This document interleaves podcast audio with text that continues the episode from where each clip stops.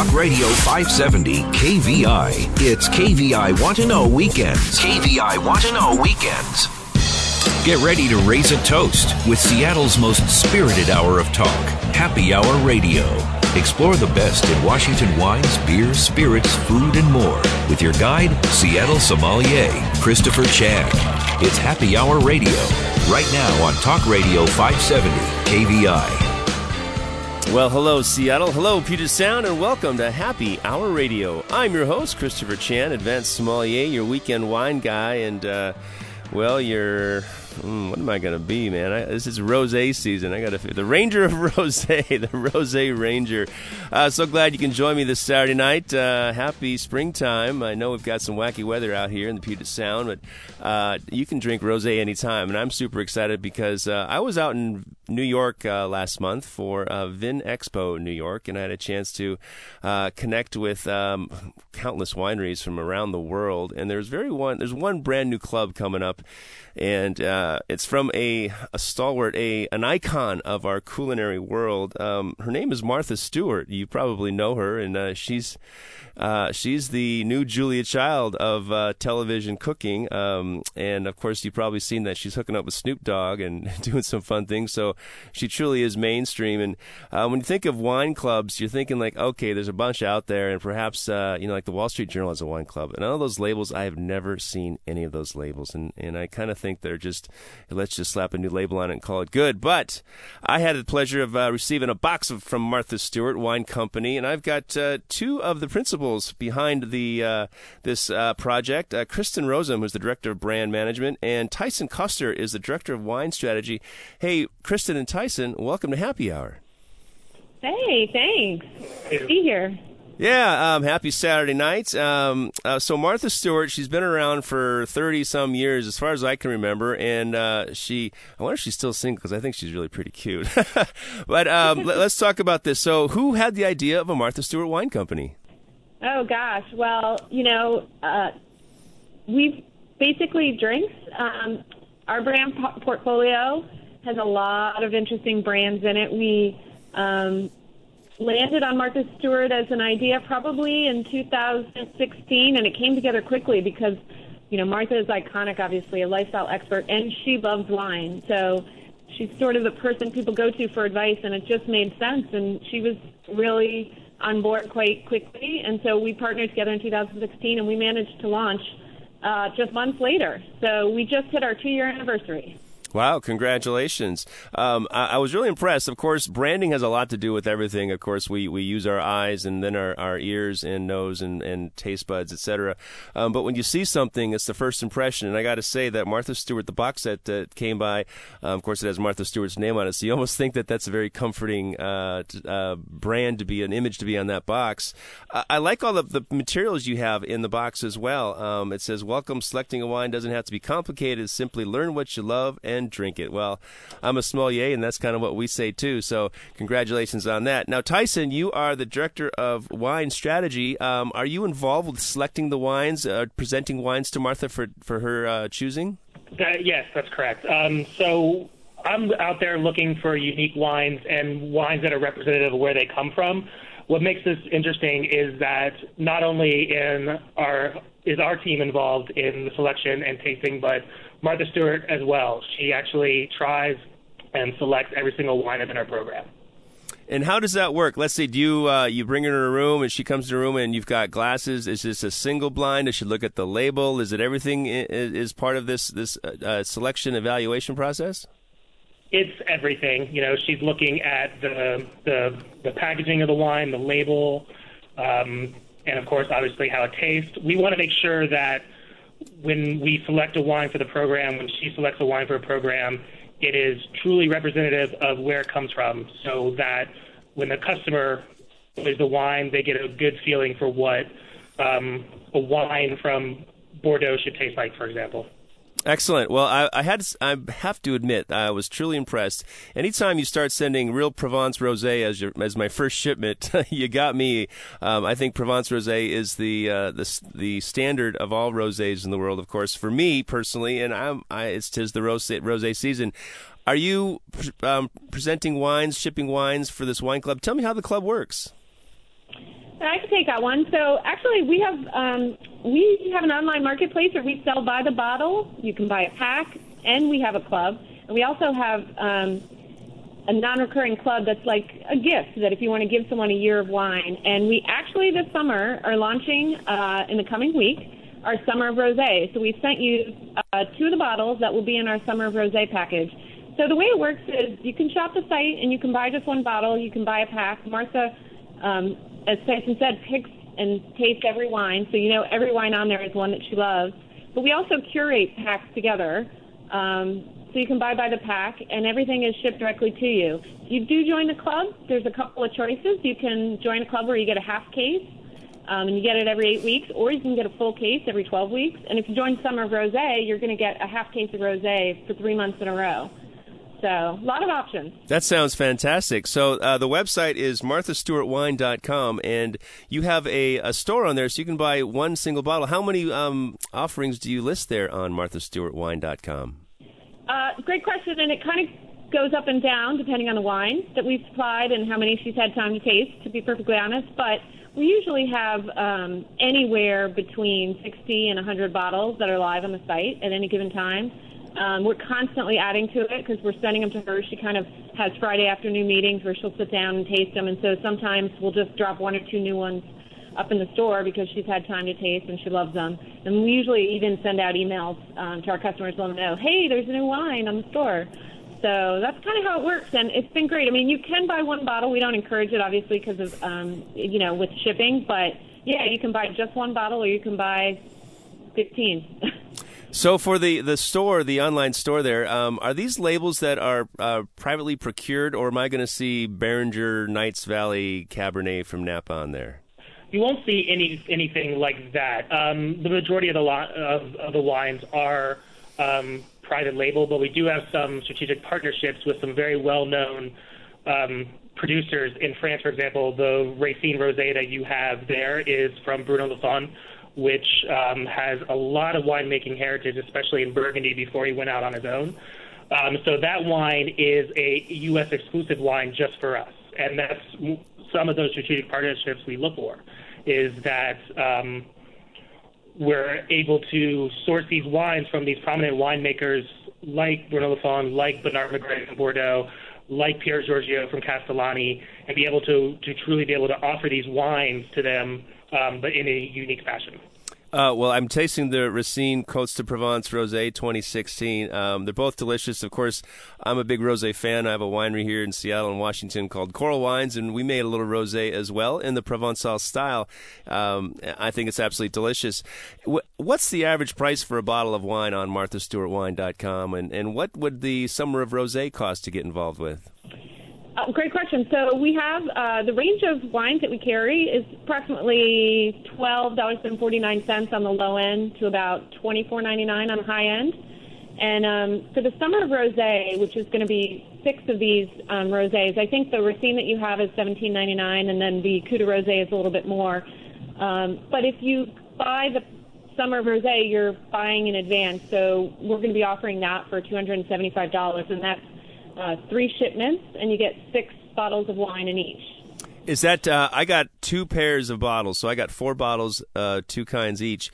Um, is that the same, or do you get six separate bottles of rosé? Or are you getting a pair of uh, three different pairs?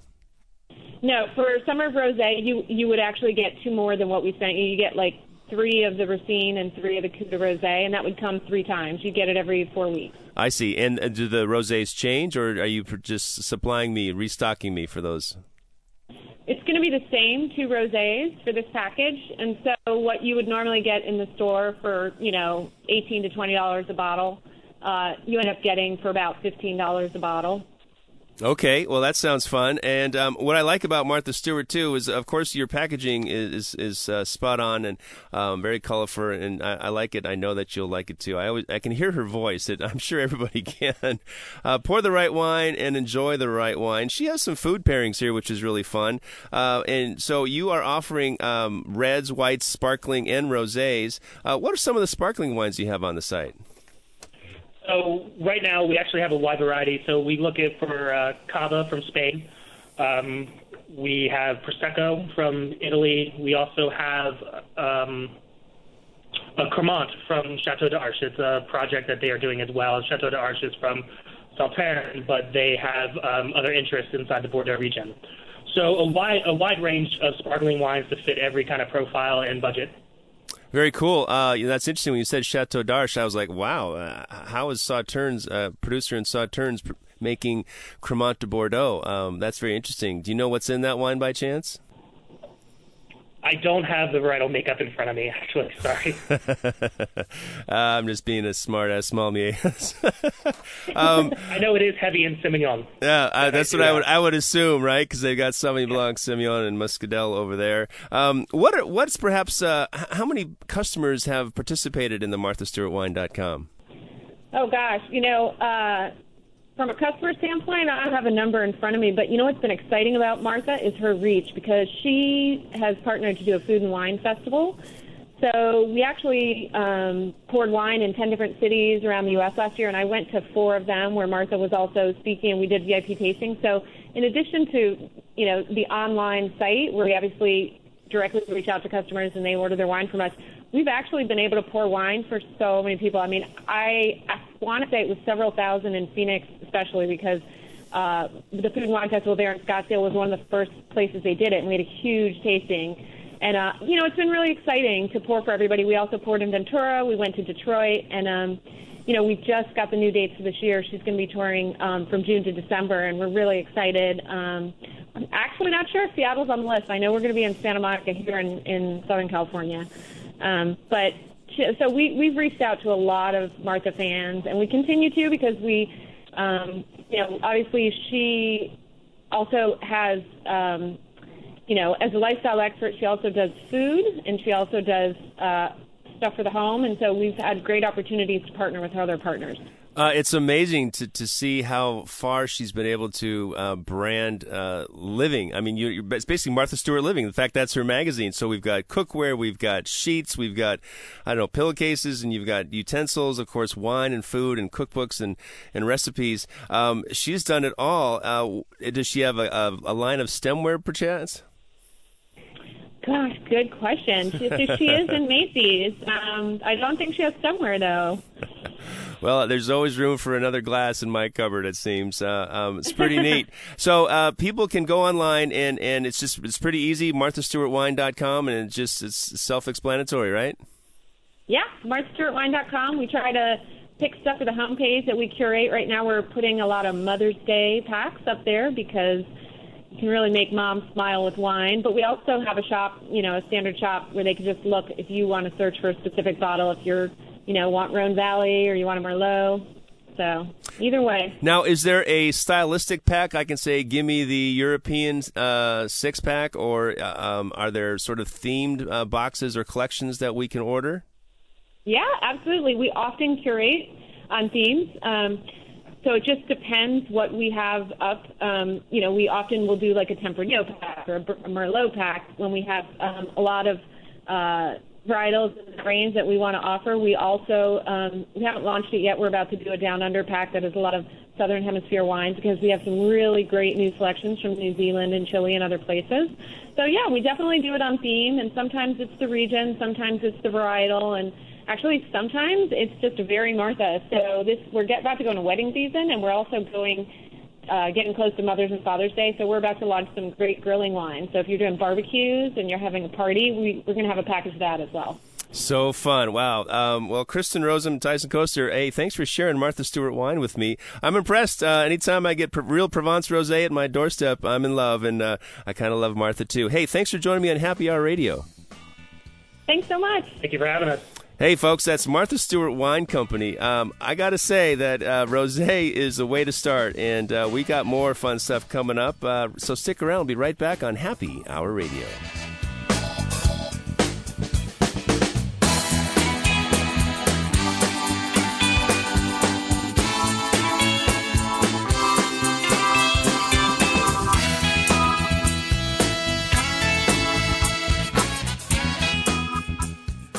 He's live, he's local, he's all Northwest. Lars Larson, weekdays noon to 3. Talk Radio 570 KVI. KVI Want to Know Weekends. Time for another round of Happy Hour Radio with Christopher Chan. All right, Seattle. Hey, welcome back. Time for round two, and I've got two glasses of rosé, courtesy of Martha Stewart Wine Company, the Racine Rosé and the Coupe de Rosé. So I'm enjoying myself on this lovely Saturday night. And uh, you know, when we're thinking about Saturday night and places to eat, there's so many, so many opportunities, so many options for information. Whether it's Eater.com or Yelp or um, Open Table, um, even your friends and, and even the Michelin Guide. Uh, there's so many different um, resources to find out where to dine and your local paper, of course, if you still have a paper. And even me, I can tell you where to go to, to dine. Um, but I've got somebody who is actually one of the uh, the foremost experts on dining out, and he's uh, an author. He was a food critic. His name is Joshua David Stein, and uh, he's written a new book, Where Chefs Eat. But he also has a couple books uh, in his uh, portfolio. Um, Can I Eat That? Global Epicurean, and What's Cooking? Hey, Joshua David Stein, welcome to Happy Hour. Thank you so much for having me. Uh, very cool. So let's talk about you. Um, where are you, and how did you get into food?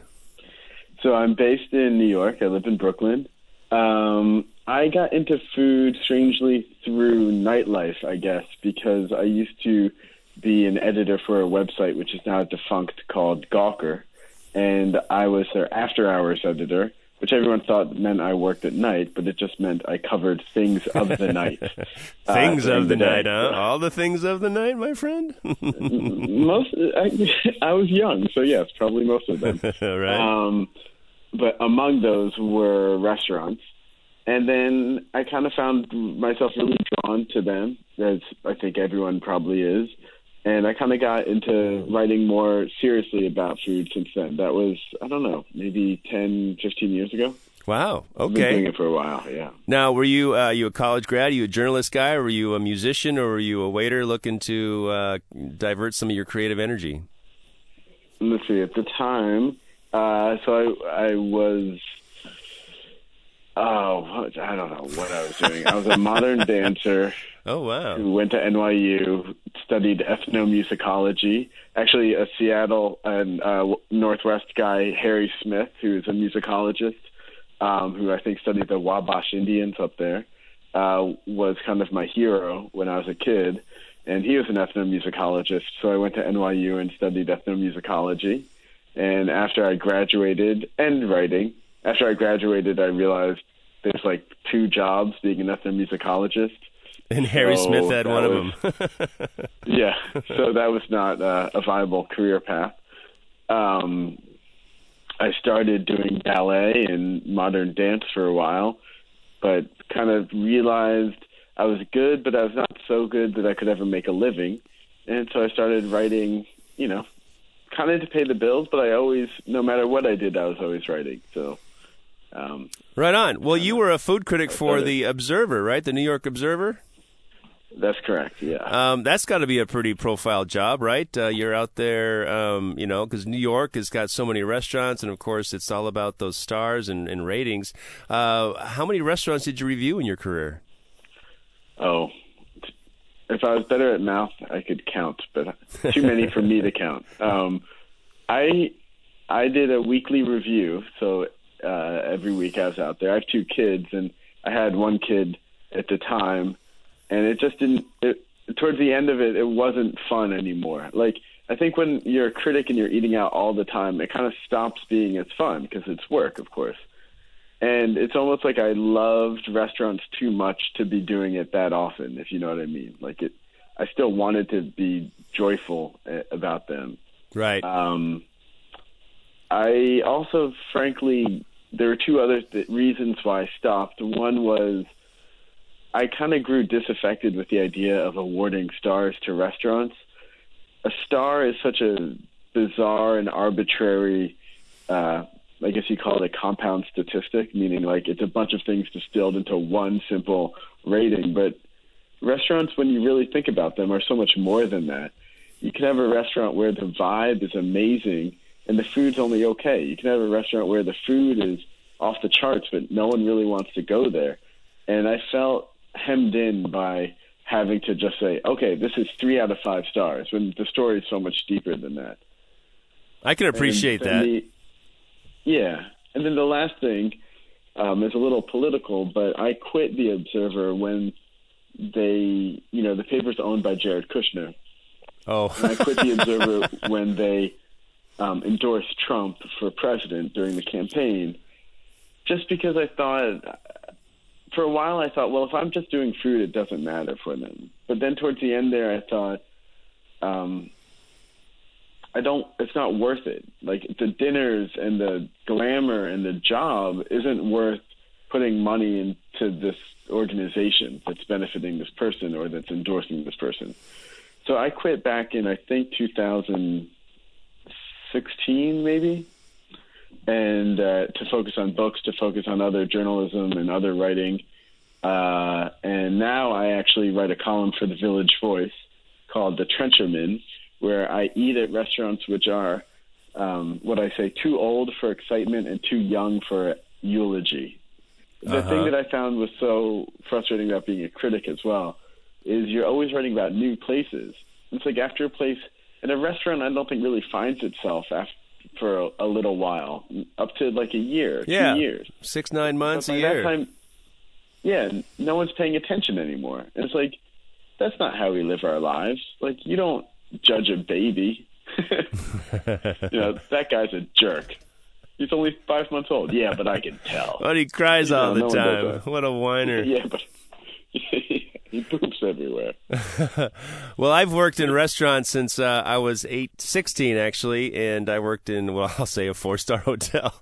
Um, it's interesting. We do have stars, and I guess perhaps we should call them asterisks because that really does mean something. You should say that there's too much information going onto this little tiny um, ink blot of a, of a symbol for everyone to appreciate, to recognize. Um, but really, a, a restaurant, you're right. It's it's ambiance, it's vibe, it's service, it's uh, uh, it's pricing, um, and it's uh, convenience. Uh, whether or not it's you got to drive far, it's something close, and and really, it's whether it's a good lunch or it's a good breakfast or a good dinner or a good late night spot. Now, you started writing books, which is cool. So um, let's just quickly talk about some of the books you wrote. Can I eat that? What was the foundation of this idea? So um, I have a son, Achilles, who's a very picky eater, and at the time I was uh, writing about food full time all the time, and so I loved food. But whenever I came home, I would just fight with him about food, and I was really frustrated that there were no books for kids that were um, about food, but weren't about trying to get a kid to eat food. But they were also not like personifying the food. I think it's so creepy when like you make a hot dog a character like a living character because at one point that hot dog was a living character. It was a cow. and you kill it and then you give it a human face and then you're trying to also convince a kid to eat it. It's just the most like bizarre contortionist. Oh, I'm I'm just cracking up. That's so funny. You're Yeah. absolutely right. I mean, the different face, huh? If only they could put the cheeks and the jowls and the tails in there. yeah. And it could be crying out, "I don't want to die." um, so, so I read this book called "Can I Eat That," which is just kind of like a funny book about interesting food. That the the funny parts aren't about trying to get you to eat food. It's just like there's a lot of word play. Like if I eat jelly and I eat fish, can I eat jellyfish? Um, like things like that. Uh, as a way to to laugh with my kid about it and like have it be a fun experience. But I'd actually written that's my first kids book, but I'd written a cookbook before that with um, a pair of restaurateurs, or one chef and one uh, brewer in New York uh, called Food and Beer is that book, and that one is um, it's about pairing uh, fine dining. The restaurant was the only Michelin starred restaurant with a beer only tasting menu. It's since closed. But what I was so excited about doing that book was people at the time people weren't really considering that beer is an appropriate pairing for fine dining, which is crazy. It's just a prejudiced kind of like biased outlook. Of course, beer has a flavor profile, and it might not be as expensive as wine, and maybe everyone can make beer, whereas not everyone can make wine. But that doesn't mean that it's not worthy of attention. So I was really excited to do that book too. Oh, very cool. And of course, you went uh, to the very other end of the spectrum and you wrote a book called Global Epicurean, which sounds fantastic. Yeah, well, let me just be, uh, I'll be open about that book. So there's, you know, I'm a guy trying to make a living, and um, there's a hotel collection called Luxury Hotel Collection. and they put together a bunch of recipes from their hotels, which are great properties. Um, and each chef donated a recipe that they kind of put into this book. And uh, I pretty much for that, yeah, I got the author byline or whatever, but I just basically wrote the intro to that. So I don't want to take credit where credit's not, uh, you know, due. due. Okay, well, very cool. Hey, we're going to take a short little break here, but um, and then we're going to get into the the real meat of this conversation. Is where do chefs eat, or where chefs eat? Edition three, which I'm curious about. I'm speaking with Joshua David Stein, who uh, was a former food critic, a current author, and a father. You got a cool name, Achilles, huh? I hope. He... yeah. Um, and uh, was he dipped? Did you did you baptize him by his Achilles heel? I wonder about that. Hey, folks, stick around. We're going to have Joshua David Stein and chat about where Chefs Eat coming right next on Happy Hour Radio.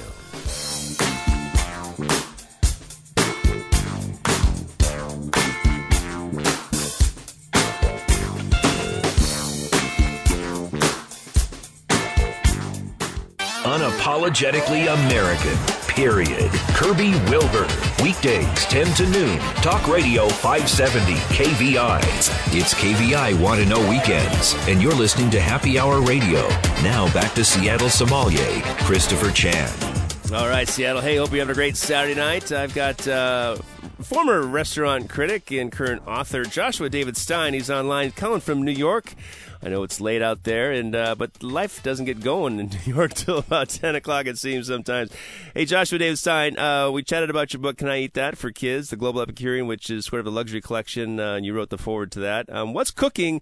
Another book, but really, you wrote a book called "Where Chefs Eat," and that's what uh, caught my eye. Um, this is interesting. Tell us, uh, tell us about the impetus for this idea. Sure. So uh, this is the third edition of Where Chefs Eat. Um, and I, just to be clear, I'm the North and South America editor. So I worked with three other editors across the the world. Um, Joe Warwick in Europe, uh, Evelyn Chen in Asia, and Natascha Mirosch in Australia. Basically, the idea of this book, which, like I said, first happened, this is the third edition, um, is to ask chefs where they eat. It's a very simple idea, but so good, I can't believe anyone else didn't think of it before. And uh, we've since built it out. So this is the first edition where they have a U.S. editor, who's me. Um, and my goal was to really expand the offerings in the United States. So um, we have over 1,200 restaurants in the states that we recommend. The entire book has over 650 chefs, so it's a very um, very weighty book. I don't know if you have it in front of you, but it's like a doorstop. Uh, I did not get a um, copy, so I'm very curious about it, and this is very interesting for me. 650 chefs from around the world, huh? Yeah, yeah. So for for me, it was a matter of reaching out to the chefs who had already participated in the previous editions, but then also trying to build out chefs in cities that we hadn't included before, like Baltimore, Charlotte, uh, Indianapolis, Pittsburgh, Savannah. You know, it, I think when it's easy when you look at the states to just pinpoint out these bright shining lights that get all the attention. Seattle, you know, is one. Uh, New York, L.A., Ch- Chicago. You know, there's a, you know, even like, even it cities like Charlotte, in or Char- you know, like or Charleston or um, New Orleans. New Orleans, yeah, it's a perfect example. But then there's all these other cities which don't get all that love and totally deserve it. So I wanted to delve into those cities as well. Very cool. So tell me, uh, did you cover Seattle and what Seattle chefs might have you written about? Oh. Put you on the spot. Let's see. Ethan Stowell, Tom Douglas, uh, maybe the chefs at Canlis, um, or perhaps yeah, uh, Dana Canlis- Tuff and McCracken there's a lot. I mean, Seattle has a, huge section. I think bigger than a couple of you know bigger than other cities because what I remember is a food scene. I don't have the book in front of me, but the food scene being um, one of those things where the deeper you dig, the deeper it gets. Not all food scenes, not all food cities are like that. You know, some you. you so basically, the way I would do it is I would ask one chef for eight uh, recommendations across a genre of uh, across a bunch of different genres, from like late night to breakfast to local favorite to high end or whatever. So if you ask eight chefs, that's 80 places right there. Wow. Assuming there's no overlap. So you really get quickly into see the entire culinary landscape is I think in Seattle there's a place called Tarsan e Jane. Oh yeah, Tarsan I Jane. Yeah, Tarsan i Jane. Or I Tarsan i Jane or something. I, yeah, I haven't been there yet, but it's I hear it's great.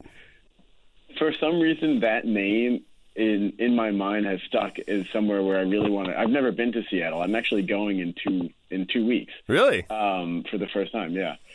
Uh, I'm going to check out Slayer Espresso and um, go up to Bellingham and meet up with Bob Kramer from Kramer Knives. So I'm very excited for the trip, and that's the one place, Tarsan i Jane, that I very much want to go to. But of course, there's, you know, Seattle from a, for an East Coaster like me, who has lived my whole life in New York, well, most of it, um, and having never been to Seattle, I just can't wait to get there and eat eat as much as I can all the time. Well, uh, it's nighttime. It's Saturday night, and you got me hungry. Um, I, I've got some fun haunts myself, and being a restaurant guy forever, it's interesting you say that because as a waiter or a manager or even a bartender or sommelier, you're getting off work at uh, 11, 12, 1 a.m. sometimes, and if you're a bartender, it's 2 a.m. So we'd always go to the late night dives, and it wasn't always you know great food, but it was it was a comforting place to go to. Now, um, let's let's. Where's, where's your Where's your place? Where's your late night place? Well, it used to be McCormick and Schmick's because it was across the street from, from my place of work for the late night happy hour. Then, of course, we go down to the Hurricane Cafe. But uh, Seattle has changed. I think you know the idea of having a, an all night dive um, is, kind of vanished because we've just become this uh, gentrified city. But 13 Coins has opened up, and that's been a a stalwart, a hall, a hallmark uh, Seattle icon institution, and uh, I think they've really got it going on. I used to eat sweetbreads uh, financier over there late night. You know, that's at 3 a.m. and yeah. just you know, just gorging yourself with carbs. Uh, what we call the uh, the drunk the drunk dining or whatever. well, let's chat about some of the cool places in New York, or um, give me some restaurant names and some chefs who uh, you think uh, have really got a cool spot that they're um, munching on. I will, but before I do that, I do want to just shout out the idea of the 24 hour diner, which I feel like never gets as much love as it does. I don't know if they ha- they're out there in Seattle as much as they are in New York. Even in New York, they're a vanishing breed. But the idea of a place where you can go, I, I reviewed one recently for uh, the Village Voice called the Waverly Diner, and a place where you can go at like 2 a.m. and some people are having breakfast, some people are having lunch, some people are having like lobster diner, lo- lobster diner. Um, that's an amazing space to me. That to me is my like that's the ideal form of a restaurant is a 24 hour diner. Um, but to get to your question, you know, places that I think are worth mentioning. Uh, I will say that the the place that got the most votes, not votes, but most selected for breakfast is this amazing restaurant here in New York called Russ and Daughters Cafe, which is the offshoot of a very old uh, fish smoked fish place called Russ and Daughters Appetizing in the Lower East Side. A couple of years ago, the new generation of owners expanded into this restaurant called Russ and Daughters Cafe. They have, you know, whatever the the fluffiest eggs and the best challah, you know, French toast, and just amazing lox, and amazing like pastrami smoked lox, and it's just a wonderful place. And now they have cocktails too, not for breakfast, but at night. Um, That's right. You can't drink in New York till 10 a.m. I think, isn't that right? Well, if you're like me, you drink alone in the mornings and you're weeping. But I think yes, restaurants. Uh, yeah, I was surprised by that. Like what? Okay.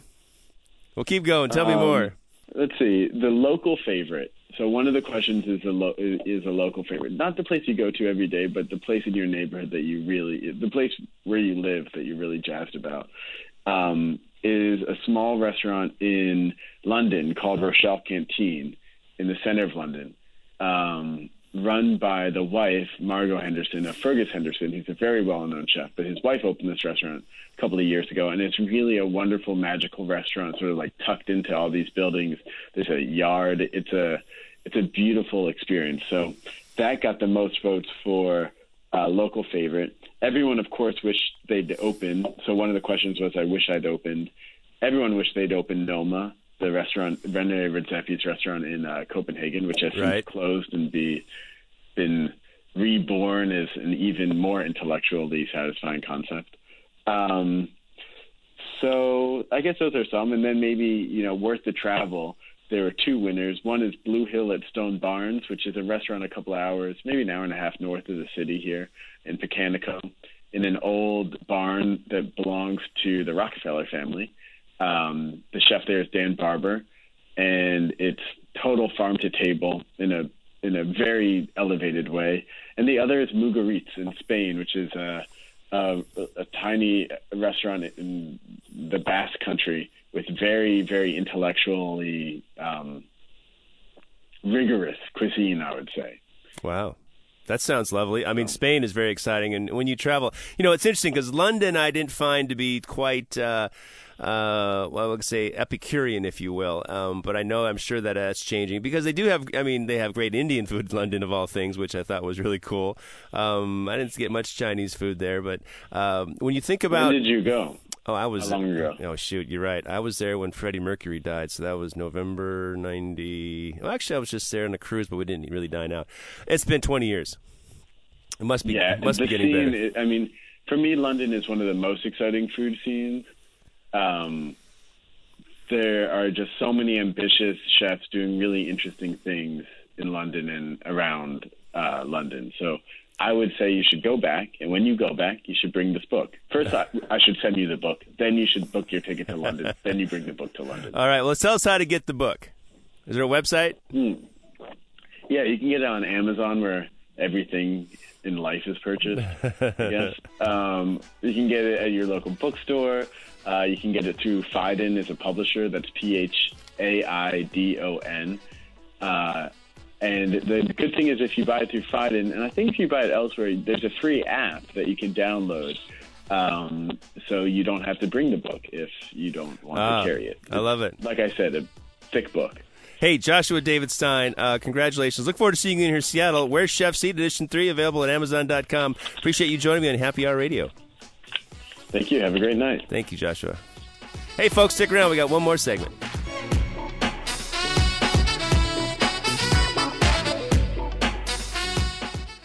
They do for politics what Edison did with the light bulb.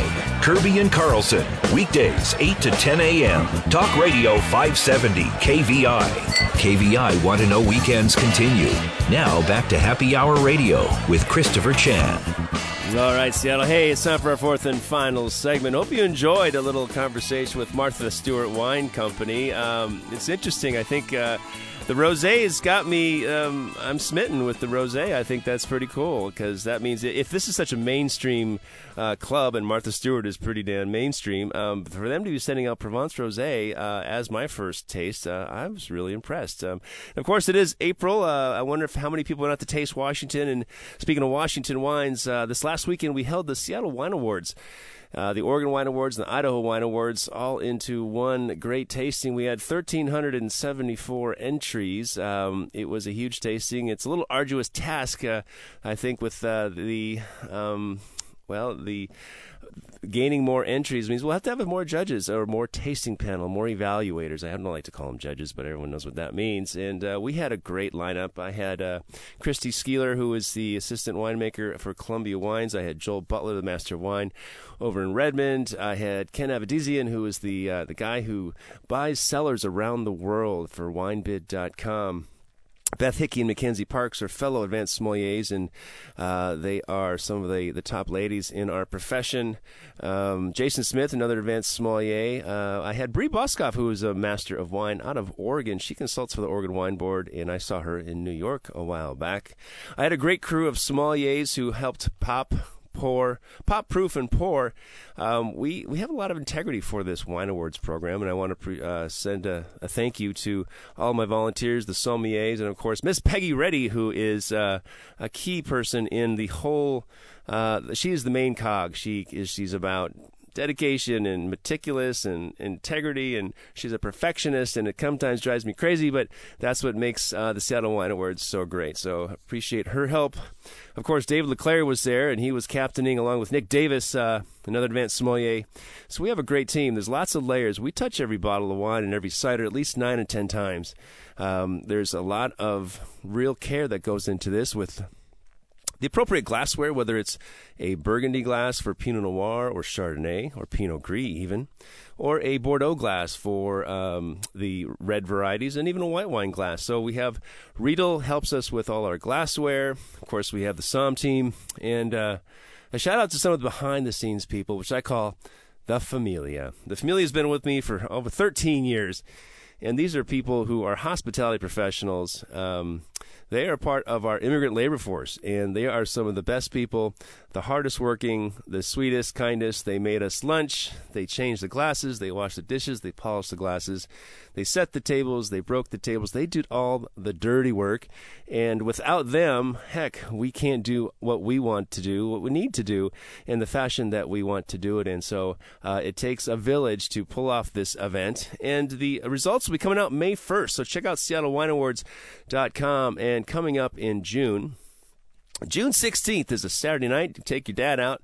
Uh, call it an early Father's Day gift. It'll be the gold medal tasting experience over at South Seattle Brockey Center uh, from 5 p.m. to 9 p.m. We'll have all the gold and double gold award winning wineries and cideries and some distilleries from the Seattle International Spirits Awards, which take place next week, um, first week in May, I should say.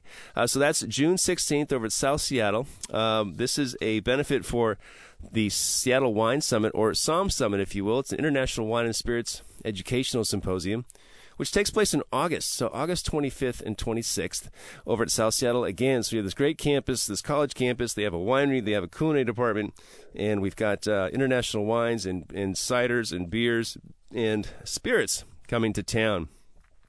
So uh, put that on your calendar, June 16th. Of course, uh, Somm Summit or the Seattle Wine Summit is August 25th and 26th. Lots of wine events coming up. Uh, next weekend is Cochon 555. Um, actually, it's this weekend, and it's going to be really fun. Also on the 22nd is the Neighborhood Nosh, and coming up is the West Seattle Wine Walk. I live in West Seattle. I'm a big, proud uh, West Side guy, and we have the West Seattle Wine Walk coming in May along with the uh, West, the Taste of West Seattle, which is a benefit for the West Seattle Helpline. Uh, like I say, we've got a great website. If you ever want to check out some of our shows, you have to check out happyhourradio.net. And we're also on iTunes. So now you can follow us around the world. Wherever you are, you will have this friendly voice telling you about all the great stuff I'm drinking and I still have some great rosé. Um, you know, I'm kind of smitten with that Martha Stewart Wine Company. Of course, uh, we've got great stores here locally, and I'll probably never join a club unless it's the Cayuse Wine Club or the Quilceda Creek Wine Club or Leonetti, something like that. But Esquin Wines, Wine and Spirits, of course, McCarthy and Schiering, um, and uh, Pike and Western. Uh, great stores all over. And of course, Champions. Champion Cellars is uh, reincarnated up in Greenwood, and uh, I got to go check that out. So I hope you enjoyed today's show. We've got lots of going on. I'll be out pouring coral wines this summer, so I hope you check it out. It's coralwines.com. Remember, folks, life is always better with a designated driver. Cheers!